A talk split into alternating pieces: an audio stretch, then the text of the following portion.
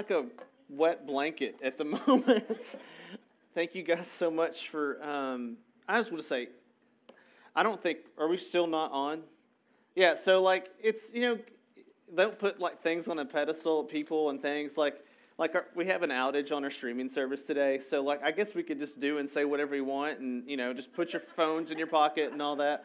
Um, I just want to say, uh, Thank you guys so much for just your love and support. Like it's been a lot to Dee and I and to our family. I mean, not just in the last six months, but just, I mean, ever since we've been here. You know, we, we moved here, gosh, in mid July um, of 18. So it's been almost four years, going on four years. And so uh, here's what I know.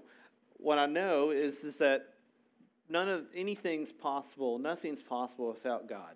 You know, and, and, and so you know, no matter what shifts, wherever our life is, you know, if you just said six months ago or 10 months ago or a year ago, even that this is where we'd be, I've been, you know, I, I just marveled that, you know, what can happen, you know, and, and Dave is, is one of our elders. He goes, you, you never know what God could do in 12 months. Like, who knows where we're going to be in 12 months? He, he, he said that over and over to me in the last six months and the last 12 months and even before that. And so I just want to encourage you, like, it's not me or Dee, it's all of us.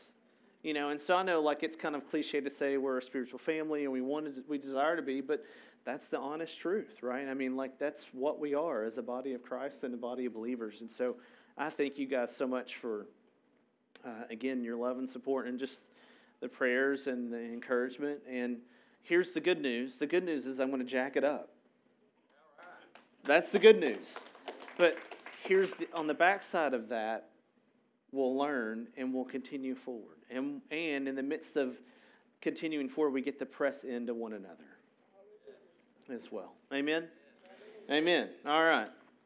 You guys are doing like haphazard graphics back there. That's funny. It's not centered. Can I? Can you make that? No, I'm kidding. Okay. Sorry, that's not funny. Well, it is kind of. All right. So, uh, happy Mother's Day, by the way. We have mothers in the room. Yes? Kind of, sort of, sort of, kind of? Yeah, it's good. We're going to pray over you at the end of the service. So just hang with us while we get through this morning. Um, so last week we looked at the disciples on the road to Emmaus and learned several things, right? So this is we're in this series called Kingdom of God, and the idea is that we want to look at just the ways that Jesus interacted with uh, his disciples post resurrection, pre ascension. So that's 40 days. 40 days. And then 10 days later, the Holy Spirit comes and there's Pentecost and they're in the room and the tongues of fire and all that stuff too. So, you know, we're in that season right now as, as we are on the backside of Easter.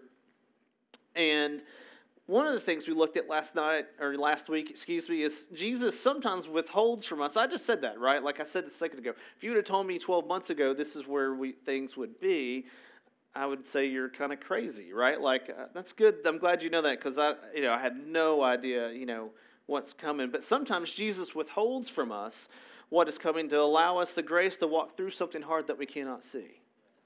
Isn't that true? Like if you knew everything that you really say that you want to know and you needed to know, and God revealed that to you, would we actually have the courage and the faith and the strength and the conviction, all those things, right, to step in? Or would we kind of take a step back and say, I'm not sure about that? So that's one. We talked about that last week. And then, second, uh, we could trust Jesus' vision for our current and future situations, whether we understand, understand everything happening or not. That's my great hope, by the way, just of uh, the elders wanting to pull the interim tag, is whether I understand everything at play or not, whether we understand everything that's at play or not in our lives individually, collectively, as a church, as a family, uh, as, as family units within the church, we can actually trust Jesus' vision for our current and future situations, whether we think we can or not, because he's planned all those out. That's the great hope. Is while I'm not, I'm surprised, and while we often get surprised by what happens in our world and in our lives, Jesus is never surprised. He knows exactly what's happening in the moment. Okay, and so I wanted to, it's funny, you know, this whole morning kind of threw me off. But, you know, I wanted to give you a personal example of of it's, sometimes it's good not to be aware of what's coming. Let me just tell you quickly. So I had a friend named James, um, and he was getting married, and he asked me to be in his wedding. We had been friends very long, but we would sometimes sneak away from work and play golf, and he was a better golfer than me, which is not saying much because I he wasn't that good either, right? Actually, no, actually he was pretty good. And and so he asked if Dee and I would come and be in his wedding. And so we did. And and so we lived in Knoxville at the time. We drove down to Atlanta and you know, and you know how if you knew what was happening, you're like, I don't know about that. But so like we're driving down, we get a speeding ticket. That's always fun. It's a great way to kick off a weekend is a speeding ticket. Has ever had a, a, a speeding ticket on a weekend away? like you're in such a rush to get out of town because you want to enjoy your weekend, then what happens? You get pulled over. And here's the funny thing I remember it was a state trooper that did it. So there's no getting out of those. You know, if it's a state trooper, you're kind of stuck, right? And so, like, he got in behind me. He didn't even pull, turn his lights on. He just did this, you know. And I saw him in the rear view, and I'm like, I, I think that means I need to get off to the side, right? I mean, he had his glove on. I mean, you know, I was like, this is kind of funny. So he gave me a ticket, and you know, and I said, yeah, I didn't know what you know how fast it was. He goes, yeah, you should probably pay attention to that more, right? And as he was writing my ticket, um, and so there was that. Um, in the wedding, we're in S- South Atlanta, Peachtree City specifically. It was, I guess, around this time, May, June, hot, humid. And has anybody ever passed out before uh, in a wedding or like seen someone pass out, like because it got too hot? Like I got really close, so I should know this. Like, you don't lock knees when you're standing straight, right? Because you pass out. And so I realized that I had locked my knees, and I usually don't. And in the ceremony, I was a groomsman. The the crowd starts kind of fading out, and everything starts pushing in from the edges. And and I realized how lightheaded and how hot I was in this black tux at like two in the afternoon in Peachtree City. And I was like, please don't, please don't, you know, I just, I just didn't want to pass out because, like, who wants to be that person? Because you'll never be forgotten in that regard, you know? And so then the other thing is we're at the reception, so I made it through that. And then his dad, uh, James's dad, was the best man, and James's dad doesn't like speaking in front of people. And so we're like, okay. And so, so like two minutes before the best man speech is to be given, they hand me a mic and say, Tyler, you're going to give the speech. And I'm like, well, why me? And I'm like, well, I don't know. You seem like the right person to do it. You know, and, and at that point, like I was still kind of young in my career. And so speaking to a room of, you know, 300 strangers could be off putting a little bit, right? And, you know, and this is, so anyway, but I, you know, I made my way through it. And here's the funny thing like, if I would have known all those things, I was going to get a ticket, my insurance was going to go up, I had to pay the ticket. Um, you know, I almost passed out and embarrassed myself and then had to do the, you know, the best man speech. Would I've actually stepped into that weekend? Almost seems like it's more trouble than it's worth. Agreed? Right? Plus the, you know, drive down, it's like four and a half hours, five hours anyway.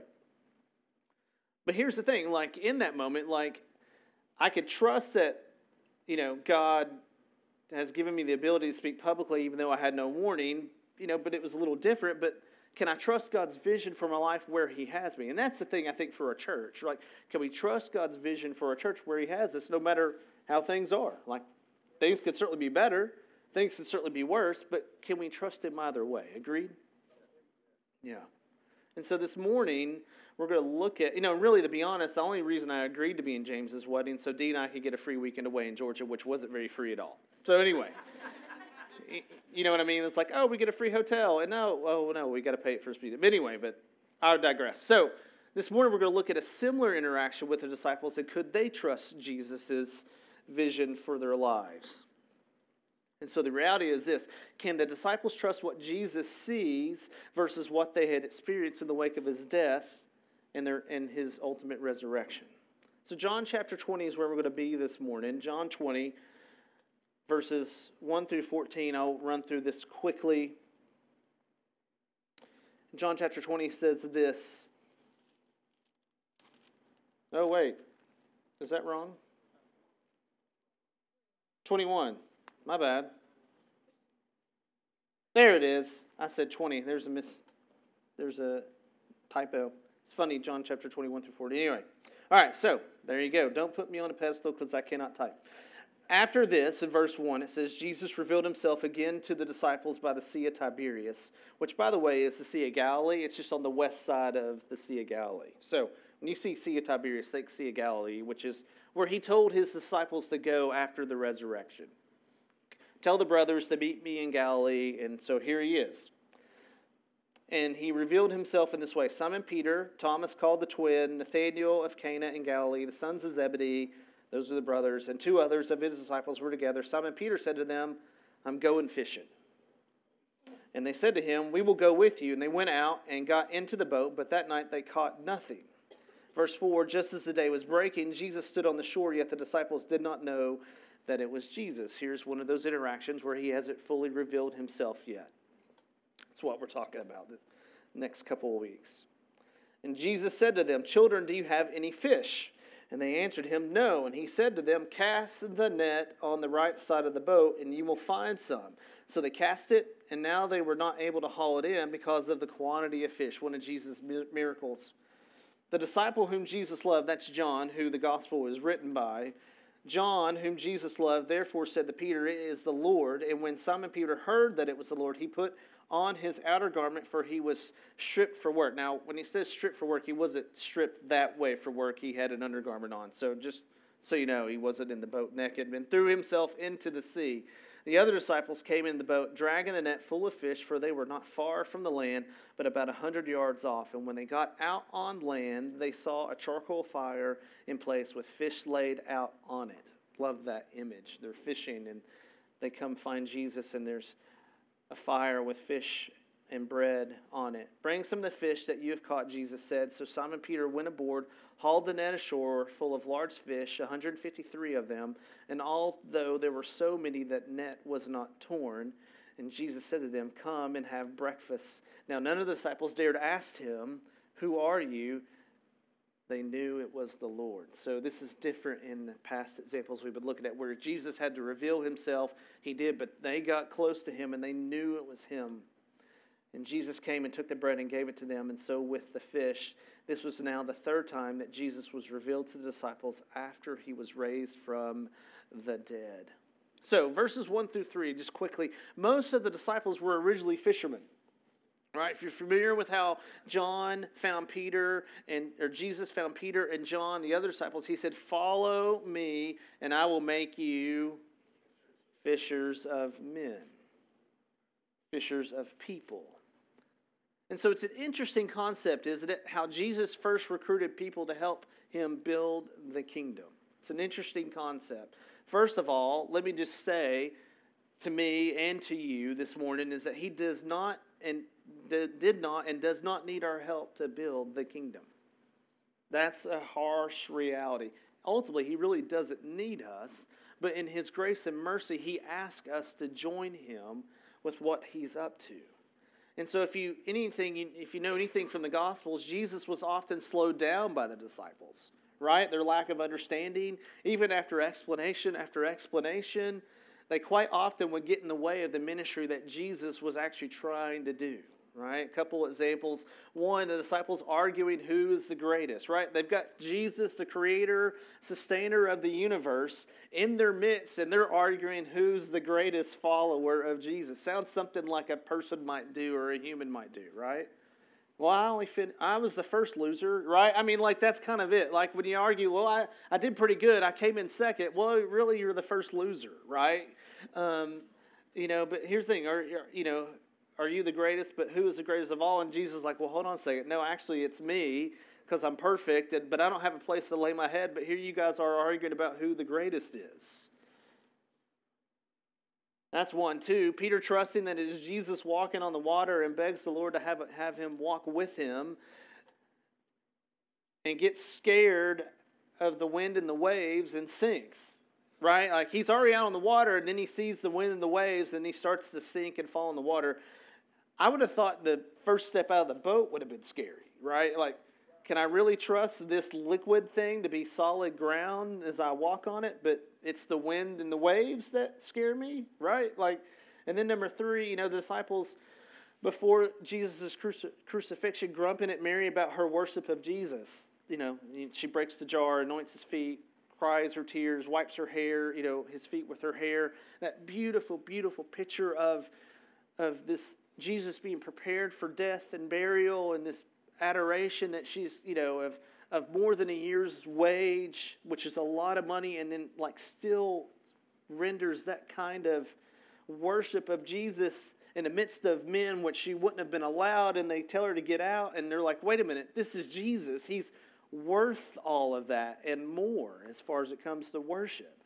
Just the irony of that. And so it's his, it is His grace that you and I, along with the disciples and all believers, get to participate in the kingdom with Jesus. Do you look at it that way? It's a grace. It's His grace. He does not need us to accomplish His purposes.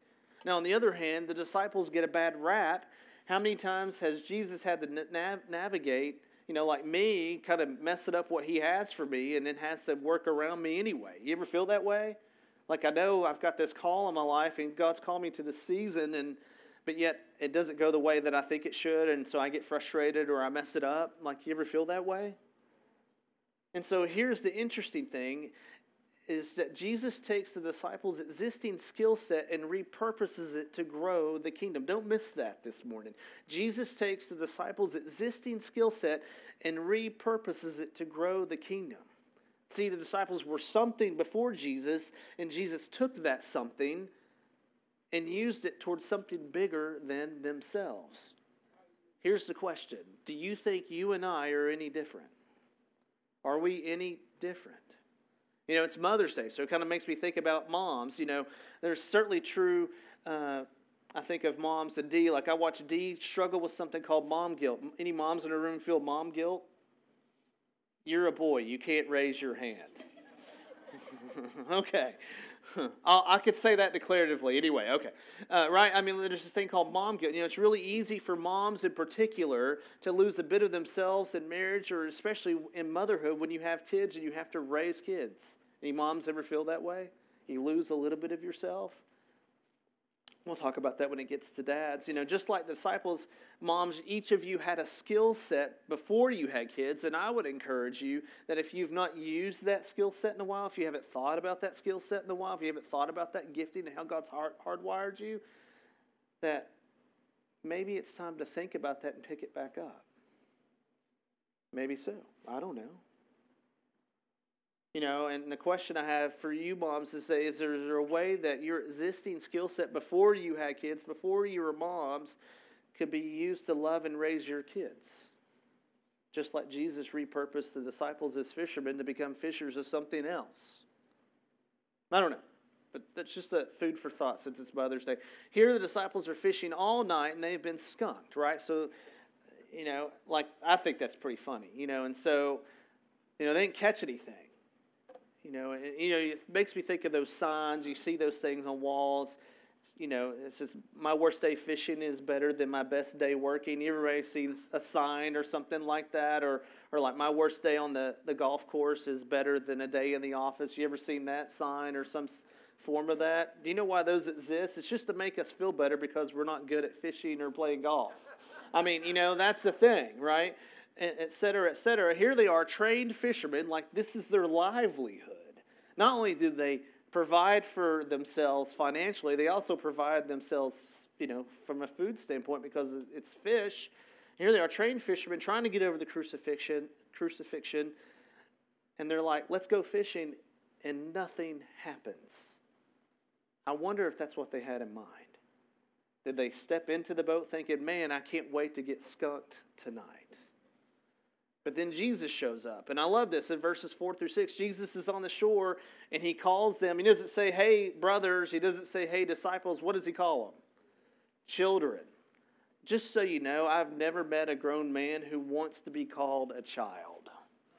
I certainly don't, although I probably act childish. Don't ask Dee because she'll tell you the truth. But that's the thing, right? Like, I've never known, you know, so a grown man that for that wants to be called a child, and I'm sure the disciples feel that way. So just I'm imagining like there's this stranger on the shore saying, "Children," and they respond. I, I mean, it's just funny to me. You know, Jesus' sense of humor in this series has been really hilarious. I laugh about it a lot. Travis and I do. And then he asks the question, Did you catch anything? So not only are they called kids, he goes, Hey, did you catch anything? And like, who wants to answer that question after a night of fishing where you don't have anything? And then he says this, right? So, you know, children, did you catch anything? And then he says, Hey, try the other side of the boat. I bet you will find some. Like, they probably know how to fish, but yet they hadn't. You know, and like, it's like Jesus is mansplaining the disciples this morning. Which, by the way, you can do that.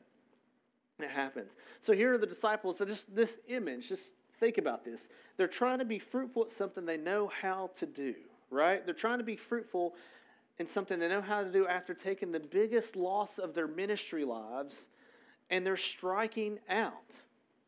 You ever feel that way? I feel that way all the time. Like, why are these things hard? Why shouldn't life be just a little bit easier? Why does everything have to be so complicated and so difficult? And so here's the thing about fruitfulness. I love this, this, this image. So imagine the disciples just kind of their arc. They were fishermen, now they were fishers of men, now they're trying to be fishers again because they don't know what's going to happen to them and their movement, even though Jesus has resurrected from the, the grave, and they're striking out. There's something about fruitfulness of what you're good at. But here's the thing, right? Like we've all had those moments where we're like, hey, you know what? I'm really good at this. God's gifted me this way. I'm going to press it and serve this way. And it just doesn't work out. And here's the thing when you taste and see that Jesus is good, like that happened to me in 2003. Like I crossed the line of faith. And I, for once in my life, I tasted and was able to see and experience that Jesus was good. And then Jesus takes you where you are and whatever skill set he's given you and whatever gifts you have, and you begin to build the kingdom with your skill set. Like that's even doubly better. Like Jesus is good, he's sweet. Like he could take you wherever you are and use you to expand the kingdom. That's a good thing. Like we should all endeavor to do that. I know it's easy for me to say here with the job that I have, but it's true because I didn't always have this job. I didn't always sit in this seat or be at the church, but like I was like you guys, you know, working and and still wanting to build the kingdom. And here's the thing. There's no greater satisfaction than helping someone or a group of people take next steps spiritually. There's no greater satisfaction. There's a lot of things in this world that would say that there's satisfaction, and you could have this kind of satisfaction. But here's the thing: when you realize the, when you when you realize and you prioritize other things, that same level of fruitfulness that we've all been given, it's it's not there. And so, you know, when our skill, we don't use our skill sets purposely and intentionally to build the kingdom, something changes. It's kind of like trying to use Bitcoin to pay for pizza. It just doesn't have the same kind of value. Can you imagine like dropping a Bitcoin, which I don't think you can because they're digital, right? Like you, you imagine like dropping a, a Bitcoin on a pizza transaction for just a regular Friday night. Like imagine that. There's just not the same value. So I want to say, moms, to, to you first, you want to be the best mom. You want to be the right kind of mom. Don't work harder to be perfect or to get it right. Repurpose your kids to build the kingdom. Business owner, employee, you want to do the kind of work that you're called to do, build the kingdom at your work or how you run your business. Manager, you want to manage people well, manage them in such a way that they could see and experience who Jesus is. Teacher, you want to teach in such a way to build the kingdom. And so here's the thing the disciples, they've been skunked and they haven't caught anything and they should be able to catch something. Can they trust this stranger on the beach? And of course they did, and they are now wowed by what he saw as opposed to what they saw. They were looking at a couple of things. It's all about a kingdom's all a matter of perspective. They were looking at something that said, "Well, no, you can't. You're not good enough, and it's not going to work out for you." And Jesus somehow sees something different for each of them individually and collectively together, and then also what's underneath the surface, like just that image of they're on the surface of the water. The fish are there. They haven't caught any, but yet Jesus sees the fish. Jesus sees the fish in your lives. And then verse 7 John recognizes Jesus, and Peter is so excited, he jumps out of the boat and swims ashore and leaves the others to deal with the fish. I love that. Like, that sounds like something somebody would do in a group of friends. I'm out later, you know, and, he, and he's gone. He's swimming toward the shore. He leaves them to handle it. But here's the thing you and I should have that kind of response with Jesus. Do you know that? You and I should be willing to leave our nets. That's what happened when the disciples were called by Jesus. He said, Hey, I'll make you fishers of men. You know what they did? They dropped their nets and left. Like when we have actual, tangible interaction with Jesus, it should impact us in some way. We should not allow ourselves, and I'll say that, we should not allow ourselves to just live life as usual. Shouldn't do that. You and I should be willing to jump out of the boat at a moment's notice. At a moment's notice. That's why we're looking at the series. Like right now, Jesus is trying to say something to you through my poor words, which is kind of ironic. But here's the thing He's also trying to say something to you in everyday life, in every moment, if you're looking for Him. It's all, like I said, it's a matter of perspective, it's a matter of vision. And then Peter in verse 9 and the rest of the disciples get to Jesus, and Jesus, I love this, has a table prepared for them to eat with the fish and the bread. They didn't bring the fish and the bread initially. But they get there, they see him, they react, they come ashore, and Jesus has a table prepared for them. Do you know that Jesus has a table prepared for you and for me, even right now? There's also a table that Tanya was talking about in heaven that will sit at the table with him in perfected bodies one day on the other side of eternity when this side is done and over. Like just and just I love that image. He's on the beach. It's simple. There's a fire and he has fish and bread waiting on him. And just like Jesus feeds the 5,000, he is prepared to feed his disciples and he is prepared to feed you and me whenever we need it. He is prepared to feed you and me whenever we need it. In verse 10, uh, again, you know, Jesus has his own fish. He doesn't need their fish. And yet asks them to bring some of theirs anyway. Again, back to that idea Jesus doesn't need us to build the kingdom, but yet He asks us, He invites us. You want to get people to join you, you invite them. Jesus invites us into building His kingdom wherever we are with whatever we have. He has them bring their fish anyway. And I love this image. The Greek word for bring is phero, P H E R O. And phero happens to be the same Greek word as bear. So, phero, it's one word, two meanings, depending on the context. All right? And so he's not saying to them, bring the fish. He's saying, bear the fish that I have given you, fulfilling what he originally said when he called them to ministry. See that? Should I, should I restate that? He's saying, bear the fruit, the fish that I have given you when I called you that you would be fishers of men. He doesn't call us to bring what he has, he calls us to bear what he's given us. He calls us to bear what, is, what he's given us. Reflect to the world what he's given us. Reflect to the world what's inside of us.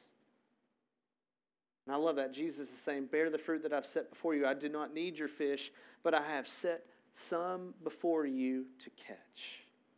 Wow. That's amazing. What a place. What a position what an opportunity that here they are, not, not fruitful at all, all evening. Jesus says, No, throw it on the other side, and all of a sudden there's fruitfulness that comes. And then he says, Bring it, bring them, bear them to me. Bear them to me. And then verse 12. You know, last couple of weeks we've looked at that they don't recognize him. Mary didn't recognize him as the gardener. The disciples on the road to Emmaus didn't recognize him. Uh, we're going to look in a couple of weeks about how they didn't recognize when Jesus was in the room, and, and Thomas had that famous interaction with him. Like, uh, if, I, if it's him, I got to touch his hands and I got to put my hand in his side. It's almost gruesome that the way that Thomas wants to, to, to, to verify that it actually is Jesus in bodily form. And in verse 12, it says this Jesus invites them to the table prepared. And I love John's commentary in verse 12 it says, None of the disciples dared ask him, Who are you? For they knew it was the Lord. That's different. That's different. They knew it was the Lord. And what's different about this is in John 16, 21 through 24, Jesus prophesied that this would happen.